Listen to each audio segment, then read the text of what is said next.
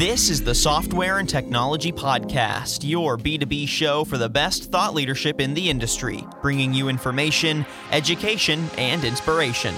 Only on MarketScale. The more diversity of thought of the people working at tech companies, the better. The blockchain idea was around 91, the same idea of in the digital world, we need verifiable documents.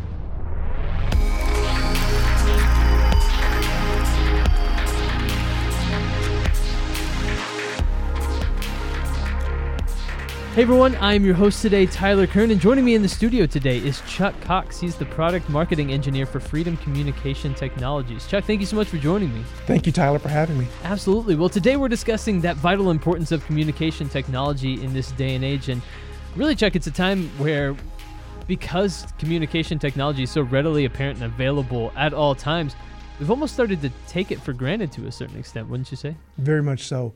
And that goes from uh, being able to pick up a cell phone and make a phone call, mm. being able to access uh, a video over the internet.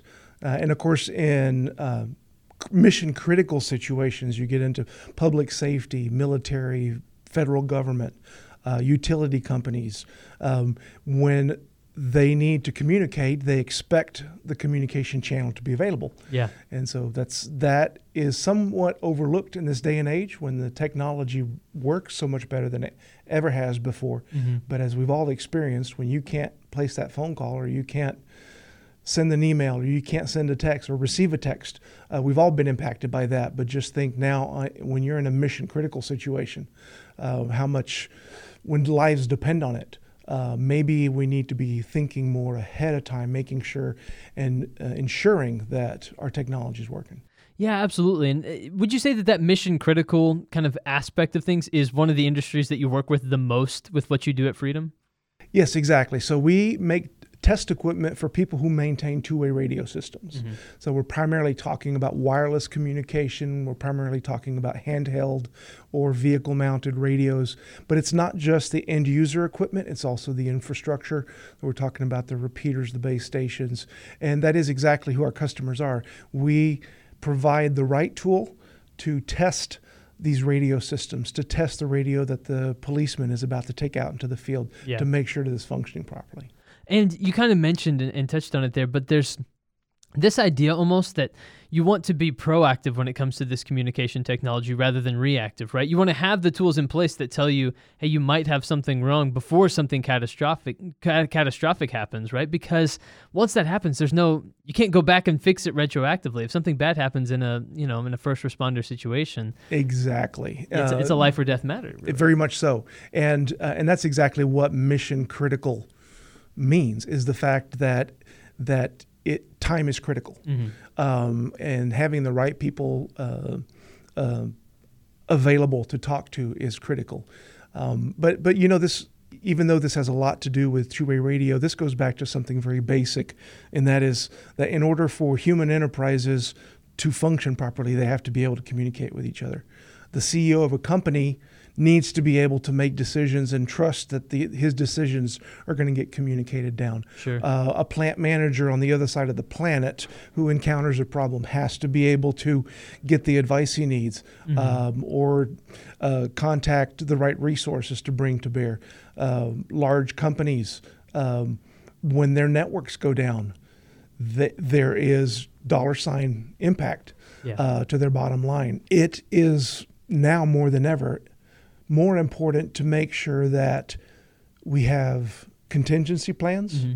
but also that we address issues before they become a complete outage. Right. And that's that's where having the right tool that can tell you when you're having a problem, regardless of whether or not it's having an impact yet. Mm-hmm. Uh, that is the the critical nature of, of what we do. What do your conversations with radio technicians look like when you're talking about these issues? How, you know, how do you approach those subjects with radio technicians, and what's their typical response? That's a great question, Tyler.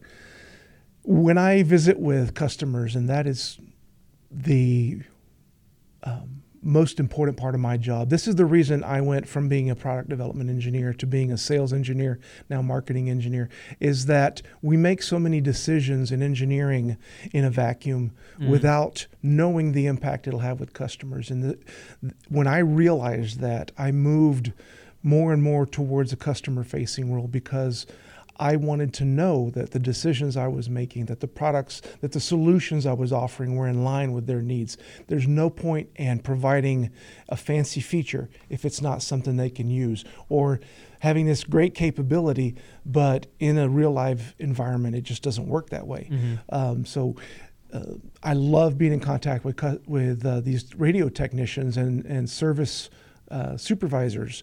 Probably the most typical conversation starts out with me telling them how they are my heroes.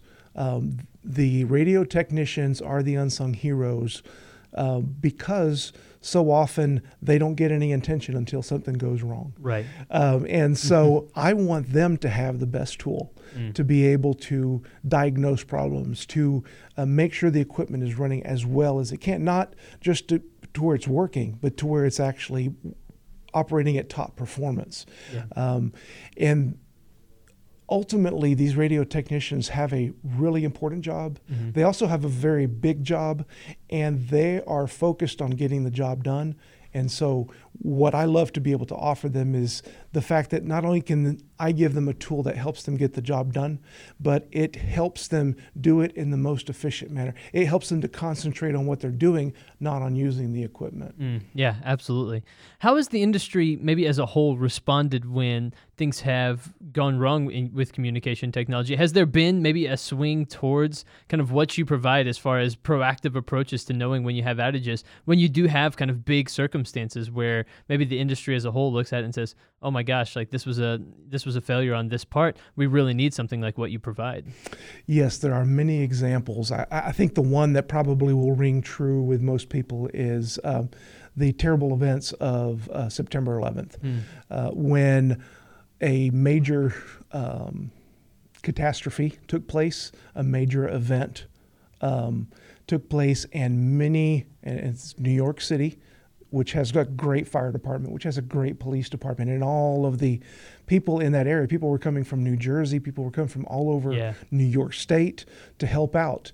The biggest problem was they couldn't. You could see a guy down the hall, but you couldn't talk to him on the radio. They had contingency plans in place for inter, what we call interoperability. Mm-hmm. So there were channels where, w- in certain situations, you could talk to somebody who's not normally on your system and things like that. But when you have something of that scope, then it just all broke down. Uh, as a result of that, the uh, the government uh, started to mandate stronger interoperable hardware, um, and th- uh, organizations had to replace entire infrastructure. Wow. Um, they went to digital systems, which, which provide clearer communication. That introduced a lot of error correction, things to, that improve the quality of the voice. Mm-hmm. But when it goes down, it goes down, and it and it's unavailable. Yeah. The more technology you put in uh, a system, the more potential uh, points of failure you introduce, and so you have got to stay on. All of us in, that use computers and networks understand the fact that just you know one Wi-Fi connection, we're just one Wi-Fi connection or one cell tower away from not being able to communicate. Yeah. And so that particular event, or another event, um, for those of you who are listening from Texas, a couple of years ago, real tragic accident where four firefighters in Houston lost their lives. Yeah. They were inside a burning building, and the radio system. Uh, appears that it was overloaded and just communications weren't getting through. Bottom line is, if you can't communicate, you have a much bigger problem. So we talked about how technology is kind of moving forward, but as you mentioned, uh, the more that technology kind of advances and you kind of add things into these communication systems, the more potential points of failure there are, and the more issues that you could potentially run into. So, what's the next step as far as this technology is concerned, and where is it going in the future? There is a big move right now to move the communication technology that's currently in use, the two way radio, the traditional two way radio, uh, to the technology that we currently use for our cell phones. Obviously, we can all see the advantages of having access to video uh, in, a, in an emergency situation, uh, having access to data, uh, being able to pass other than just just voice. Right. Um, now, th- the important thing to realize, most people don't realize that um, policemen, firemen, ambulance uh, you know, federal, state, local governments can't just use a regular cell phone Mm-hmm. to communicate. They're they're great when everything's working right, but then when you get network congestion or infrastructure damage from natural uh, causes, natural disasters, or from terrorism, things like that, you cannot rely on the infrastructure to be up 100%. Yeah. And so the uh, the first iteration of that is what's being called FirstNet. FirstNet is uh, a, a parallel infrastructure that is being established across the country to provide mission critical grade broadband communication. Wow. So there is a whole new level of technology. Um, there's a whole new level of tools. There's a whole new level of training that has to come into play. But again, you have to make sure that your test equipment is able to to effectively test the the technology that's being put in. And so there's a big rush right now, and and uh, to provide equipment that can properly test broadband uh, radio systems. W- Another big difference that people don't realize is that most or almost all of the public safety communication happens in a one-way fashion. You make a call, you connect, you get your message across, and then you, it's not constant talking Yeah. because you're dealing with a one-to-many situation, um, and that introduces, you know, what um, most cell phone systems in the past have not had the capability of doing what's called push to talk. Basically, be able to push a button on a certain channel, and that activates certain listeners, certain a talk group is what it's called, and make a make a call out to that group. Yeah. Uh, and so there's additional changes having to be made to the, the standards to provide that type of communication. And what you've got to realize is that um, small interruptions, when you're talking to grandma about what she had for dinner last night, if um, she's telling you she had apple pie and for some reason the word apple drops out and all you hear is that she had pie last night, that's you know of no consequence. However, yeah. if if an officer is uh, being told don't shoot, there's a big difference between don't shoot and shoot. Right. Um, so one word can make a big difference. And in, in my case, a personal experience is working with the NFL on a radio system for the coaches on the sidelines. Hmm. And they were going to newer technology, network based technology. The problem was dropped packets. Yeah. They were losing information, and the coaches kept coming back. I got to, to work with the. Uh, the radio people here in Dallas at Cowboy Stadium, uh, and the, and they reiterate time after time after time their expectation, their need is for 100% communication. Yeah. The, you can't drop every other word. You can't. You could drop a word at just the wrong time, and now your communication is actually giving you a situation that's worse than if you hadn't communicated. So- Right, right. Well, the Cowboys need all the help they can get, right? so, uh, uh, you know, the, the less said about that, the better, perhaps. But uh, yeah, no, that, that absolutely makes sense to me. And you mentioned earlier when you said that radio technicians, you know, you, you tell them that they're your heroes because they only, you know, the only times you hear about them is when something goes wrong. But so, so often they're doing, you know, that work behind the scenes that keeps everybody safe. Would it be a good idea for people to know a little bit more about how this communication works, just um, beyond just the radio technicians that operate it day in, day out. But would it be a good idea for people to understand a little bit more about how this works and understand uh, maybe the work that goes on behind the scenes that keeps everybody safe? very much. Um, not only is it beneficial for the infrastructure users, for example, your your police officers and so forth, to Yeah. understand, you know, what what conditions affect your ability to talk. If you're if you are in a building and you can't get access to the system, you know, stepping close to a window may work if it's not a, a low E glass window, mm-hmm. but low E glass windows uh, shield radio communications.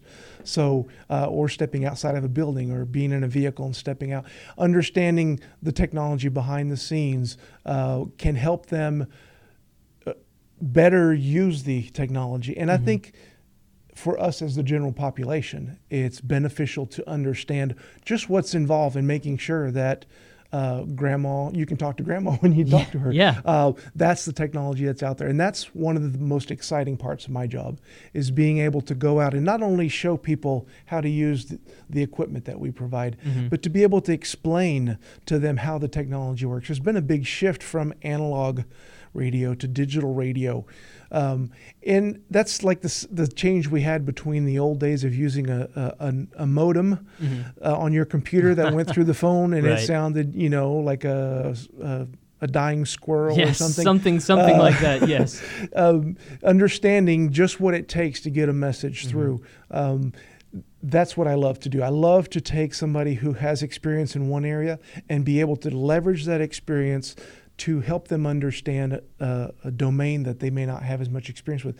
Many radio technicians are getting older. Uh, there, there is no new generation of radio technicians. People coming into this field are most, mostly IT people. They don't have radio backgrounds. And so you've got a lot of people out there with former military backgrounds uh, uh, or who might have been interested in radio from an amateur radio perspective, things like that, Right. who are coming in sideways into the radio business. There's no required certifications uh, to be a radio technician, although there are some certifications out there that you can get, and and, and I love to plug those. Yeah. Uh, but ultimately, you have a lot of people who have learned on the job, especially the younger people, and I and I and I praise them for wanting to be involved in radio because, you know, as the years go by, more and more of the radio technicians are retiring. Yeah. Uh, it's time for them to go enjoy the the good life, and we need a new generation that's not only radio savvy, but also can take us into the next generation. They need to be, you know, broadband savvy. They need to be computer savvy. Um, there's a great opportunity if you're listening to me and you're a young person and you're trying to determine where you might uh, find work and you're interested in technical things. Look into becoming a radio technician. There's a need, a Yeah. great need. That's a great. That's a great uh, shout for that. And also, I think that especially with younger generations, one of the things they want to know about is how does what I do make a difference in the world, right? What What am I doing to to change lives? And I think that you've made a great case here for how radio technicians really do that. Really do change lives, save lives, and are vital parts of you know the the fabric of society these days. Very much so. And I can give a great example of, of a job well done.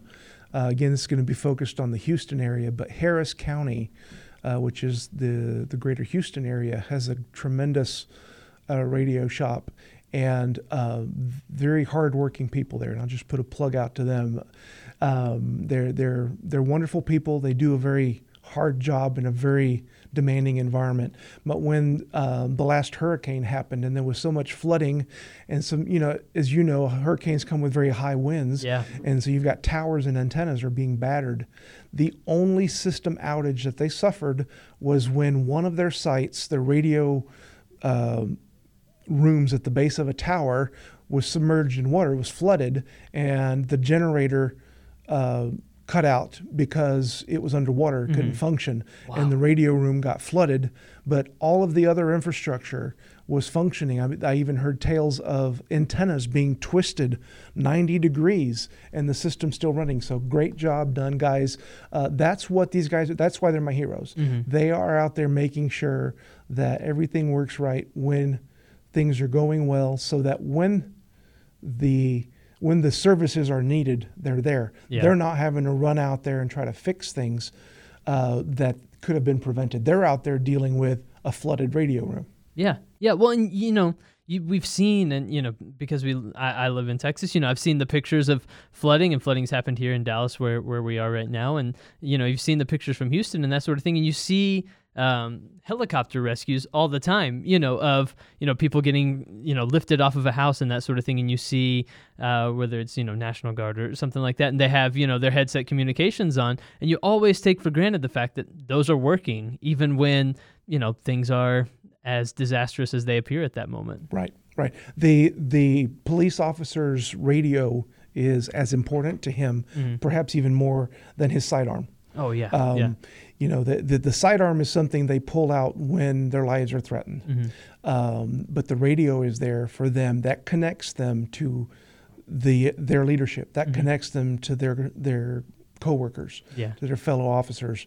Um, yes, it is not as important as a human life. Mm-hmm. if you know a cop is in a situation where he has to mediate peace or has to pursue a, a person with bad intent that radio may get thrown down on the ground. sure. that radio may fall out of his pocket and it may get damaged. Uh, and yes, it'll probably have to be repaired or replaced. But ultimately, you know, their their job is not to baby the radio. And so we need to make sure that that radio is built to be rugged and that the uh, when things happen, we make sure that that radio is still functioning properly. Definitely. Absolutely. Well, Chuck Cox, product marketing engineer for Freedom Communication Technologies. Thank you so much for joining me and talking a little bit uh, more about the, you know, vital nature of communication technology these days, where it's going in the future and how important it is today. Thank you so much, Tyler. It's been a pleasure.